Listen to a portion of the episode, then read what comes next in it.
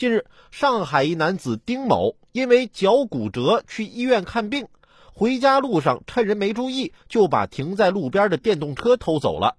警察抓到他后，丁某还狡辩说自己是因为脚不方便，需要代步工具回家，就顺手骑走了。然而，民警发现丁某把车骑到了他工作的地方，并藏了起来。目前，嫌疑人丁某已经被刑事拘留，案件正在进一步调查中。你这不光是脚受伤了，需要个代步工具吧？你这还想顺便把治疗骨折的医药费给赚回来吧？骨折了就好好在家养伤，别瞎晃悠，想着偷鸡摸狗。有人说，现在这年轻人太拼了，时间就是金钱嘛。那那些拖延症的年轻人是不是在炫富啊？